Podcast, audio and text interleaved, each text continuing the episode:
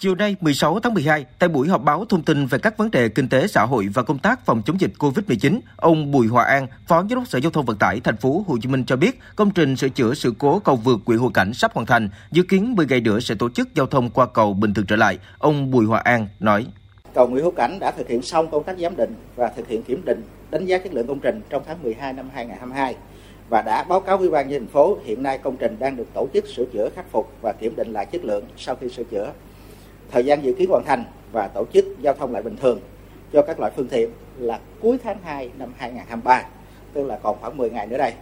Trước đó, hồi tháng chín năm hai nghìn không trăm hai mươi hai, Trung tâm Quản lý Hạ tầng Giao thông Đường bộ thuộc Sở Giao thông Vận tải Thành phố Hồ Chí Minh phát hiện bốn bó cáp ngầm giữ ứng lực của cầu vượt Nguyễn Hữu Cảnh bị đứt. Việc đứt cáp khiến nhịp chính dài năm mươi lăm phẩy năm mét của cầu vượt Nguyễn Hữu Cảnh bị võng xuống, ảnh hưởng đến kết cấu, khả năng chịu lực của công trình. Sự cố trên được các chuyên gia đánh giá là nghiêm trọng, thuộc cấp ba theo quy định tại Nghị định số không sáu năm hai nghìn không trăm hai mươi mốt của Chính phủ về quản lý chất lượng thi công xây dựng và bảo trì công trình xây dựng. Từ ngày hai mươi chín tháng chín năm hai nghìn không trăm hai mươi hai, thành phố Hồ Chí Minh cấm tất cả các phương tiện lưu thông qua cầu vượt Nguyễn Hữu Cảnh. Đến cuối tháng mười hai năm hai nghìn không trăm hai mươi hai, cầu hoàn tất kiểm định và chỉ cho phép xe máy được lưu thông.